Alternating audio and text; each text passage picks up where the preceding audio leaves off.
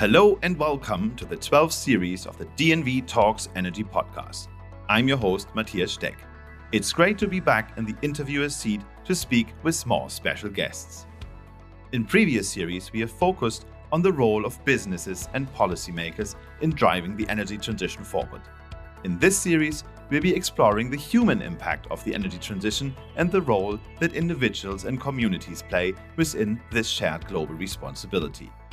We will be asking new questions, such as how people in remote communities approach energy generation, how jobs and skills are affected by the energy transition, and how the young people of today will be the sustainability champions of the future. I'm delighted to be joined for this first episode by Gauri Singh, the Deputy Director General of the International Renewable Energy Agency, or IRENA.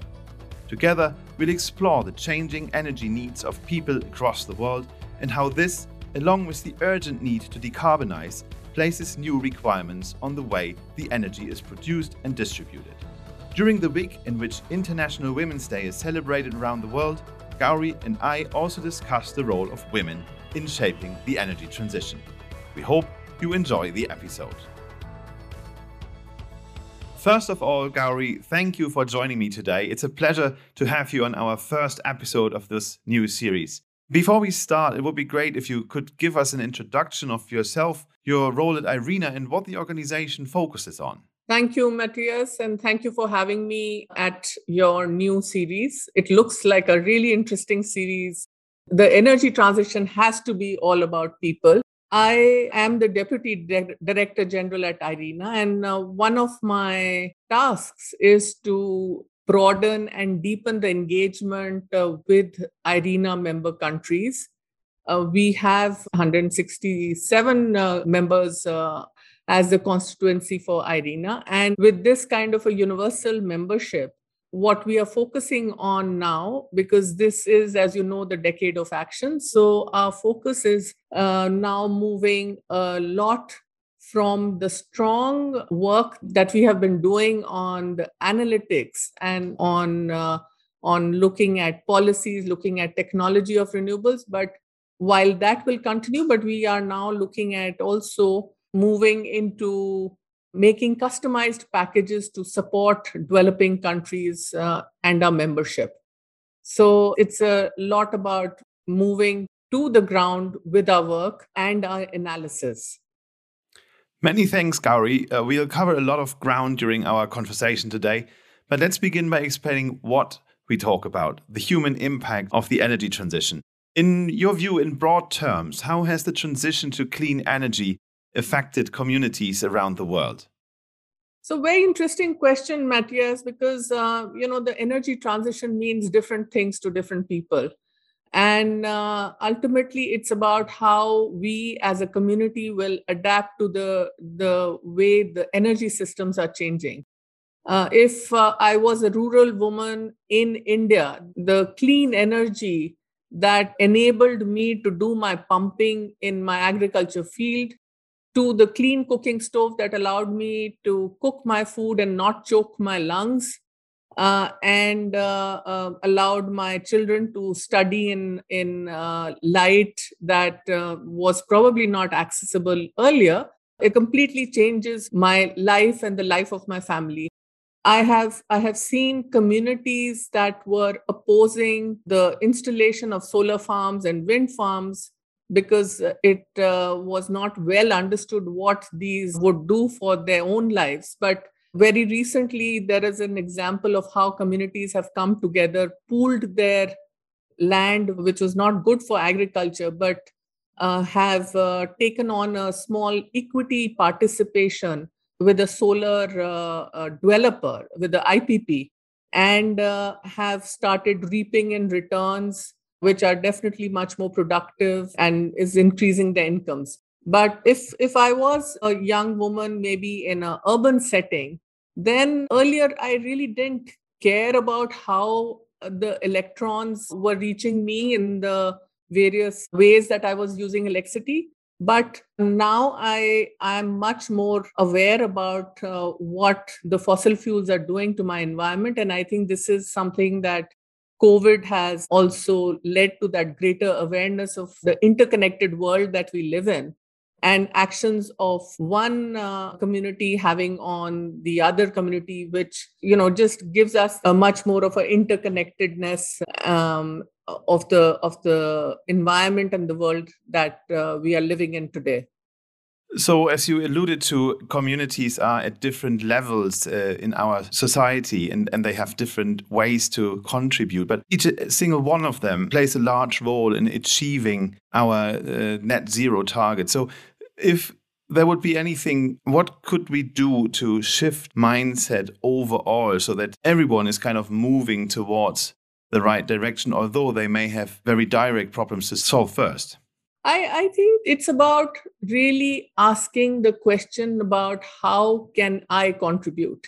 Because that's really not a question that people are asking because they think that it's such a large system. How can I, as an individual, or how can I, as a small member of a small community, really play a role? But uh, it's it's about uh, creating that awareness that it's every drop which counts and everyone can contribute. In fact some of my role models are uh, women who are not educated but have uh, gone much beyond what their present circumstances allow to create uh, for example uh, let me take the example of tulsi gowda who's a tribal woman in south india who's uh, uh, who's a casual laborer and she went on to plant 40000 trees.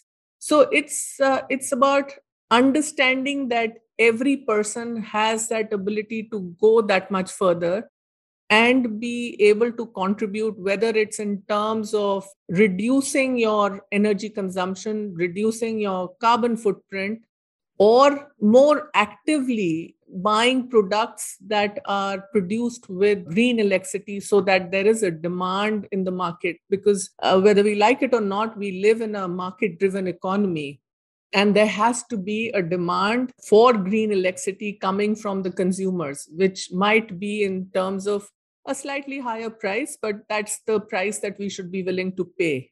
Well staying with the theme of communities and their place in the drive to decarbonize, I would like to address the central theme of this episode the energy needs of people around the world. How is energy use changing globally, and what are the reasons behind this? So, when we're talking about the developed world, Matthias, then uh, when we're looking at energy transition, it's much more about change in the fuel that uh, brought in the electrons because um, you know the per capita energy consumption to support the kind of lifestyle that the developed world has you know that's already in place. So it's about how do you replace the fuel? But when you're looking at developing countries then it's really a growing energy need because the access to energy is growing. And uh, when you get access to energy then it also means that people would be interested in looking at uh, appliances that are labor saving. They're looking at appliances to cool their homes and their work environment uh, or heat them, depending on where you are.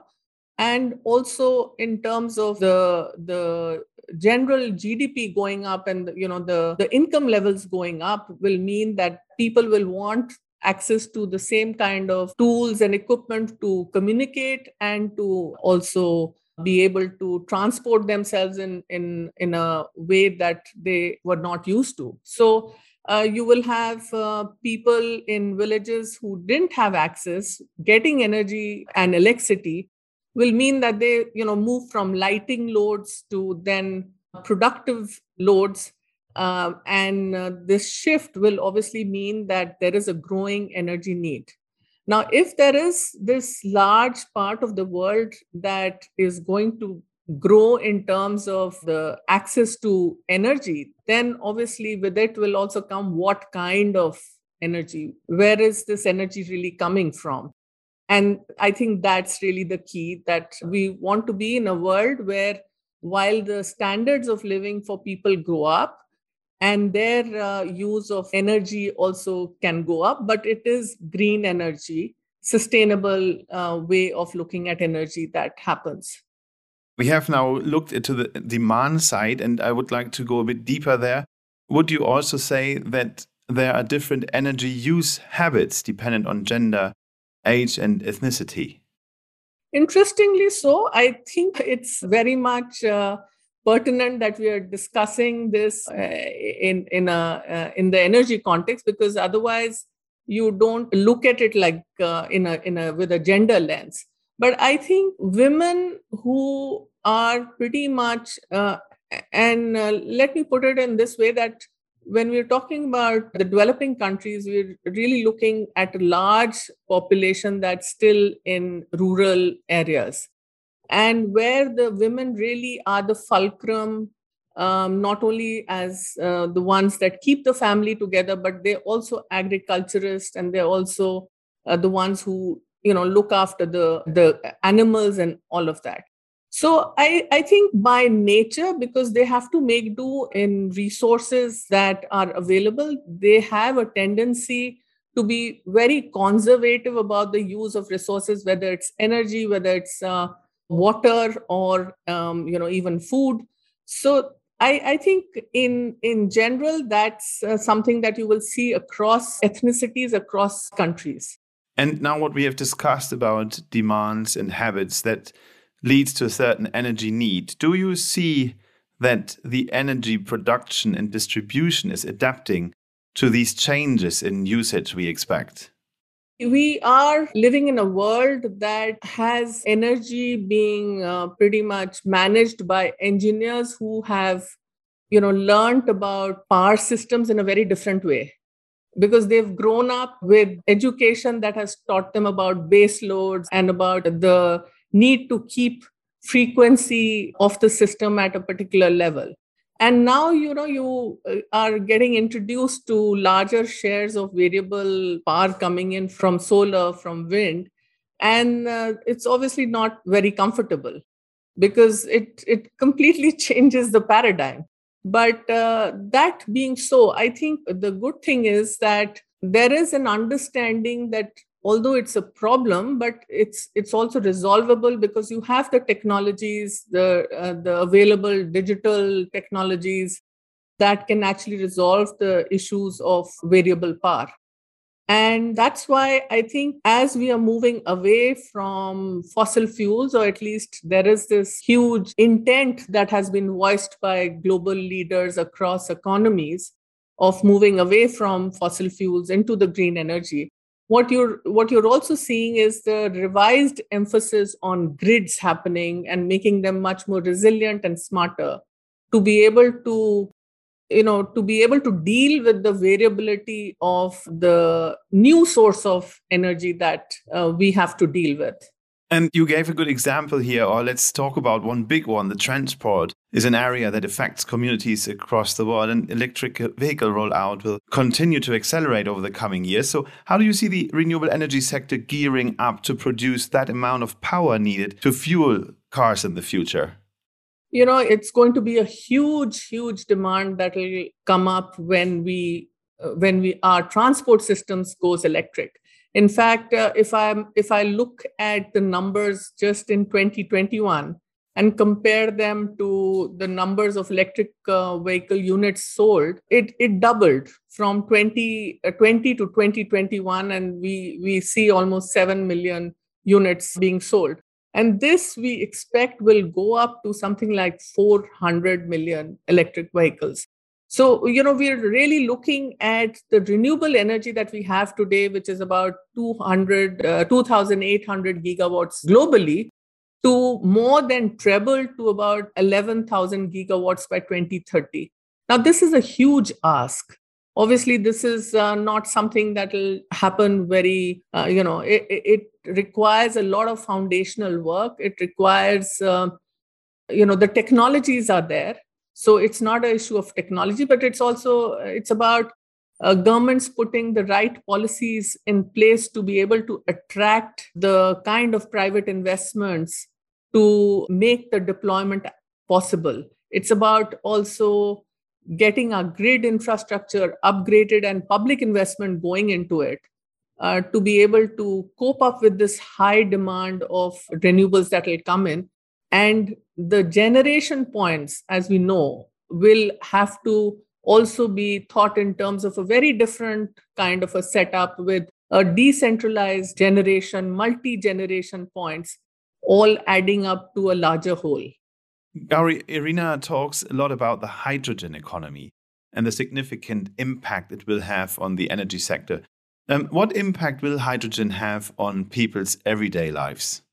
I think one of the biggest impact it'll have is making sure that people have access to much more green energy because at the end of it, you know, there are going to be sectors which will be very difficult to get them moving from using fossil fuel to renewable. And this is where hydrogen will play a major role.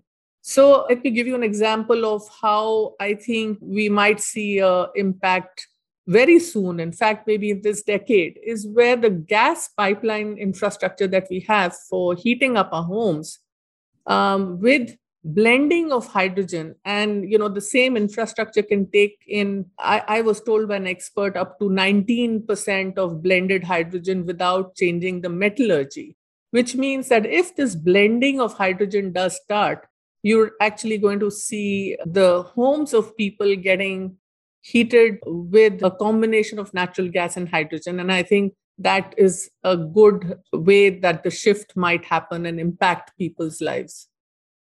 During your career, you have achieved some incredible things, including working towards poverty reduction and sustainable development within rural communities and improving livelihoods for nearly 2 million women across India. Now, you have given us an example of a powerful woman driving change earlier in this episode already, and we published this episode during the week of International Women's Day.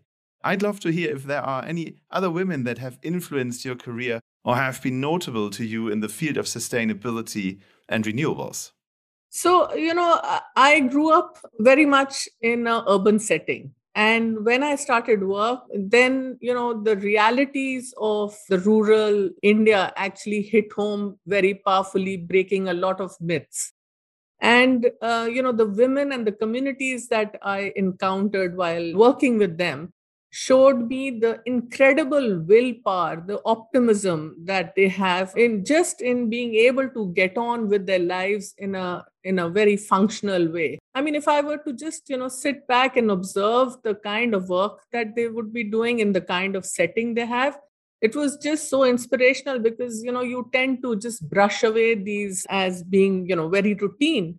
But uh, I, I don't think i mean they were happy and surviving in circumstances which i don't think i would have been able to survive for more than 10 days. So which you know which was for me a very very inspiring thing seeing them work uh, in their agricultural fields looking at uh, the sustainability of soil, bringing in practices that conserved water. And also um, you know there have been examples um, of uh, you know very inspirational uh, women uh, like rahi bai who actually set up again an illiterate woman in a village set up a seed bank. I mean she's known as the seed mother because she uh, she figured that uh, to be able to conserve environment for her children she needed to make sure that there's a diversity of crop. And on her farmland she actually created a seed bank. So there's so many examples that have continued.